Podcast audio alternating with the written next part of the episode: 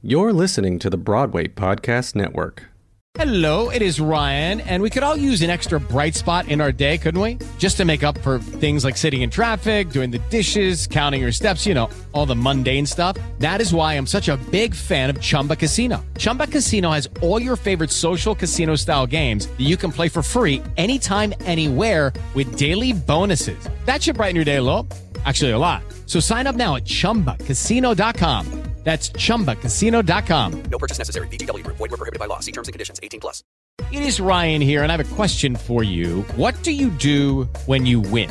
Like, are you a fist pumper, a woohooer, a hand clapper, a high fiver? I kind of like the high five, but if you want to hone in on those winning moves, check out Chumba Casino. At chumbacasino.com, choose from hundreds of social casino style games for your chance to redeem serious cash prizes. There are new game releases weekly, plus free daily bonuses. So don't wait. Start having the most fun ever at chumbacasino.com. No purchase necessary. VGW Group. Void were prohibited by law. See terms and conditions. 18 plus. Hey, everybody, it's Ken Davenport, and I wanted to say thank you for listening to the Producer's Perspective podcast. You're now listening to a special mini series, the Producer's Perspective podcast, live from the pandemic. These are recordings directly from the Facebook Live series I started during the coronavirus pandemic, where every single night I interviewed a Broadway luminary and chatted about what they were going through, how they were dealing with it, and what they expected Broadway and theater to look like when it was all over. So join us for this very special episode of the Producer's Perspective podcast, live from the pandemic. With the Lucky Land slots, you can get lucky just about anywhere. This is your captain speaking. Uh, we've got clear runway and the weather's fine, but we're just going to circle up here a while and uh, get lucky. No, no, nothing like that. It's just these cash prizes add up quick. So I suggest you sit back, keep your tray table upright, and start getting lucky. Play for free at LuckyLandSlots.com. Are you feeling lucky? No purchase necessary. Void where prohibited by law. 18 plus terms and conditions apply. See website for details. Hey, it's Ken. I hope you enjoyed this episode of the podcast, and I hope it's pulling back the curtain on this business of Broadway. If you're looking to learn more about what makes this industry tick, go to my website, kendavenport.com, and sign up for my weekly newsletter. I'll send you one email a week, one article about what I'm seeing, trends, insights, marketing ideas on what's happening on Broadway right now. That's kendavenport.com. Hope to see you there and in your inbox.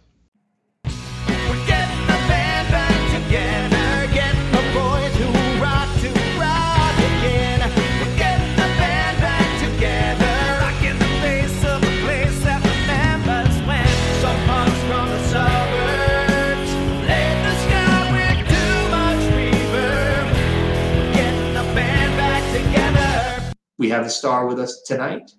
Let's bring on Alex Brightman right now, the star of Beetlejuice. Alex, tell me, tell everyone where you are right now. I'm in Oklahoma. Um, you're living it out there. yes. Well, I like the musical. I wanted to see what the place was like. You know, I am doing a ton of writing. Uh, I'm still writing with Drew Gasparini. We've been writing forever, it seems, and it's the best. And he, I, if if you could, if you're a writer and you want a writing partner, you, you have to find one like similarly how I found Drew, like somebody who is, um, you know, in equal measure a very good friend to talk to and bounce ideas off of, but also somebody who can say, I don't agree with that, and still, and you can you can argue and fight and still know at the end of the day you're friends, but your friendship part doesn't get in the way of your creativity, which I think is very interesting. So we're writing. We have uh, this show. It's kind of a funny story that's based on the movie and the novel, and we have taken huge next steps with that. We, which I, we, I don't know if we can necessarily announce what the next step is, but it is a next step, and there's a very big workshop uh, around the corner, uh, when, wherever that corner might be, and uh, Might be and, yeah, who knows? Whatever. I- I'll put it on in my living room if someone will let me.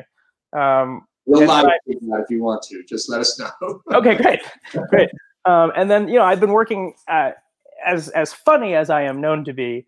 Uh, I, I do tend to write sort of dark um, plays, and uh, two plays that I've been developing over the last number of years are starting to kind of catch fire a little bit before this um, virus took uh, everybody down.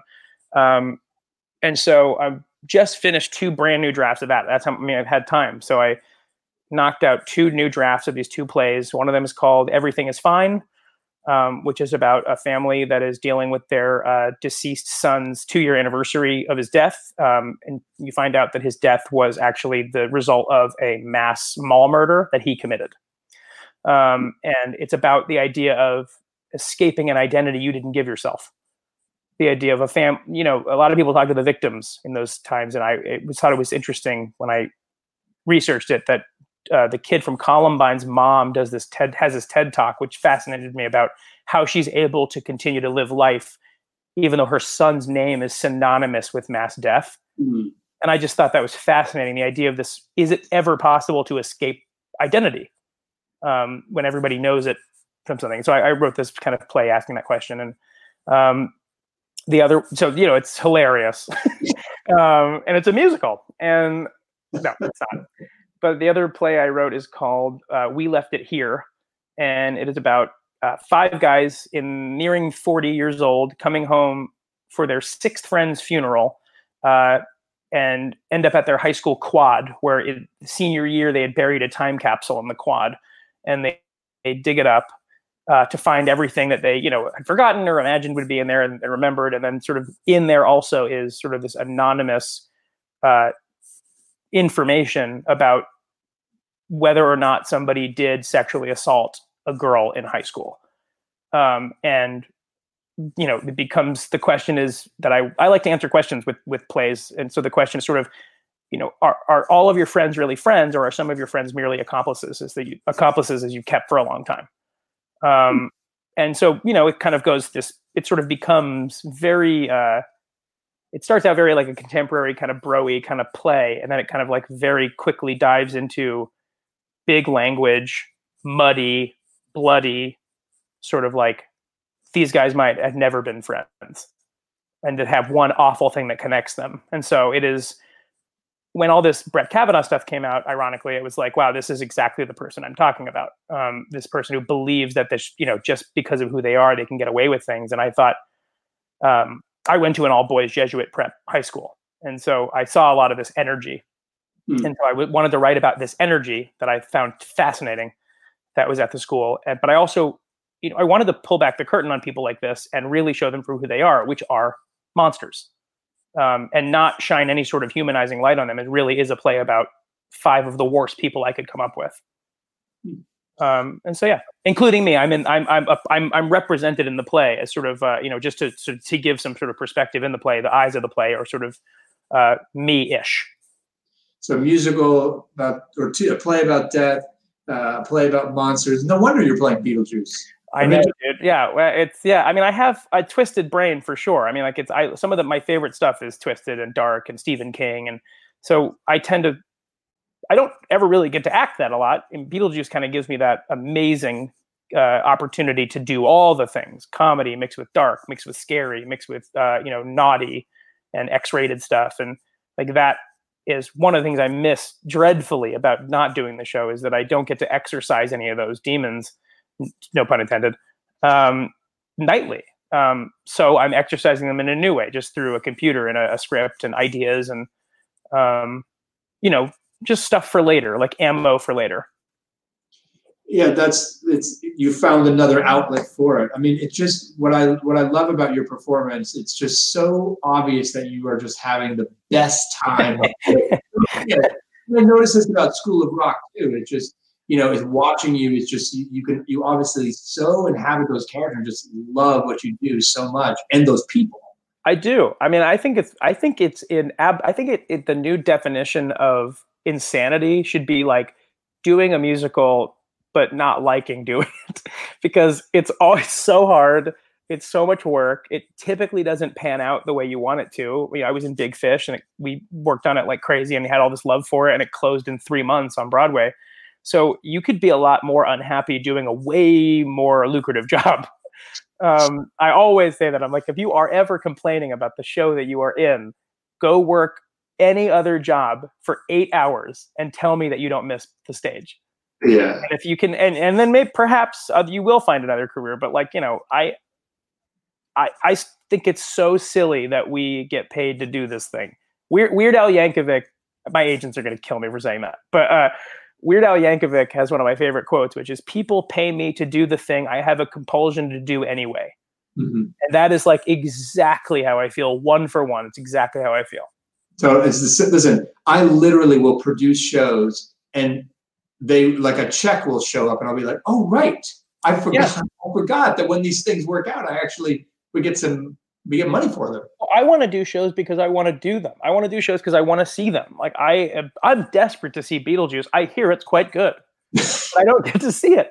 So it's like you know, it's like the next best thing is to just do it and watch and find other things. And I miss, and as you said, just to tag on that, I miss the people so crazily bad. I, I love everybody, and every cast is different, and um, that you work with, and there are no hierarchies of like good and bad cast. It's just it's a family, so it's everything. Um, but I desperately miss what I miss the most about this cast, which is specific to this show, among others, is this is a cast from top to tail comedians, and I am most comfortable around comedians um, because they don't. Uh, there's a there's a lot of ego. Um, there's a lot of like grandstanding, but there's a lot of love and a lot of no. Off- there's no offense really being taken in the building. So a lot of people know that like what we're trying to do is be funny. We're not trying to hurt people. And I love being around people like that because then you can just laugh if something's funny. A lot of people, you know, in, in the real world will be offended on behalf of people. On beha- and and that's to me is one of the weirdest things in the world. Um, if I find something funny, I laugh. Now I can obviously understand when something is also wrong, but in the moment I find something funny, I'm gonna laugh. I don't. I'm not gonna go, oh, you shouldn't have said that, or I'm offended. Now I'm gonna write a Twitter post about me being offended. It's just a waste of energy. Laughing is so much more, fr- uh, you know, fruitful. Yeah, well, you're you're why you have so many fans is you make so many people laugh.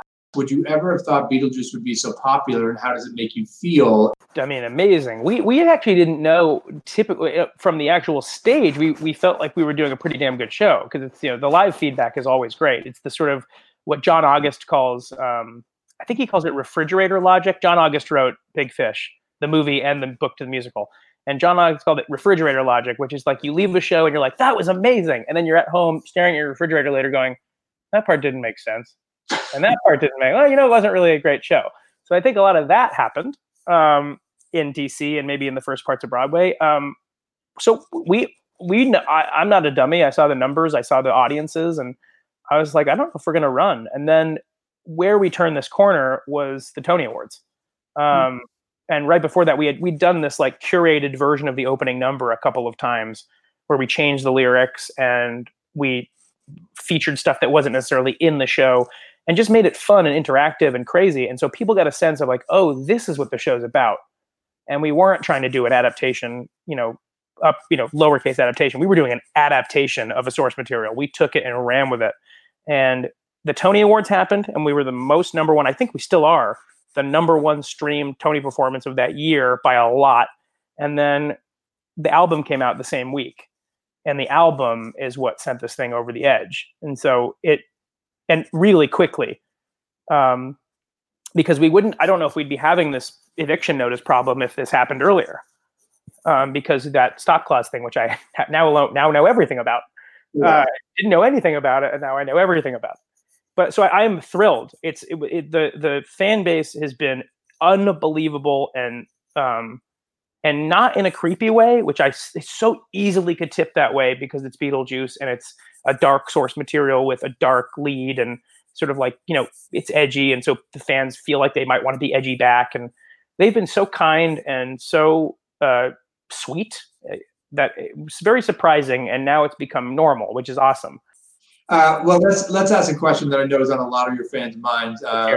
Any hope of Beetlejuice finding another theater? We have any word? You have any inside scoop on what's happening, especially with this going on? Like, So the especially with this going on part is where we get it gets dicey because you know each day we move towards June sixth, which is, was our sort of evic- eviction date. It sort of becomes this question of like, okay, well, next week we're not gonna, um, you know, be in the theater. Probably next week after that we're not gonna be. So it's you have to look ahead a little bit and look that it's a li- it's starting to become a little odd and a little like scary for people that are in the show.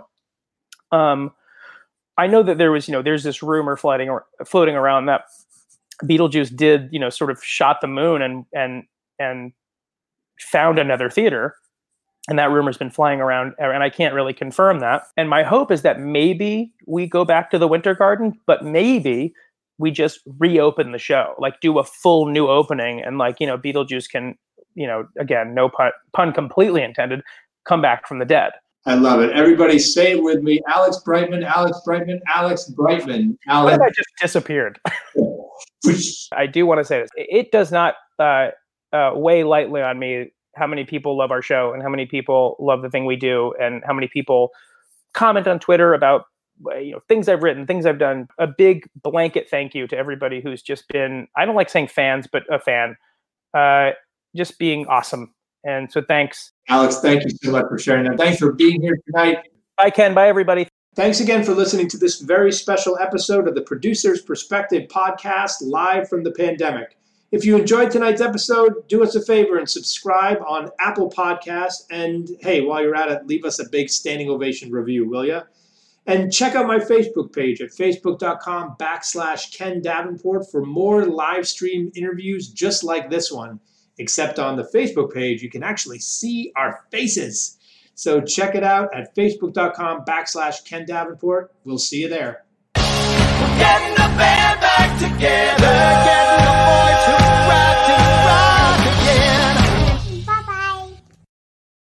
Hey, it's Leslie Odom Jr. here on the Broadway Podcast Network to tell you about the Rise Theater Directory, a program of Maestra Music. Rise is a national online resource designed to connect and empower backstage and administrative and creative theater professionals from underrepresented backgrounds. If you work or aspire to work in the theater community, this can help you find your next project. And if you hire theater professionals, search the Rise Theater Directory to find your next team. Create your profile now and get more information by visiting risetheatre.org. That's theater with an R E R I S E T H E A T R E dot org because only together we rise. Judy was boring. Hello. Then Judy discovered ChumbaCasino.com. It's my little escape. Now Judy's the life of the party. Oh, baby, Mama's bringing home the bacon. Whoa, take it easy, Judy. The Chumba life is for everybody. So go to ChumbaCasino.com and play over 100 casino-style games. Join today and play for free for your chance to redeem some serious prizes. ChumbaCasino.com. No purchase necessary. Void where prohibited by law. 18 plus terms and conditions apply. See website for details.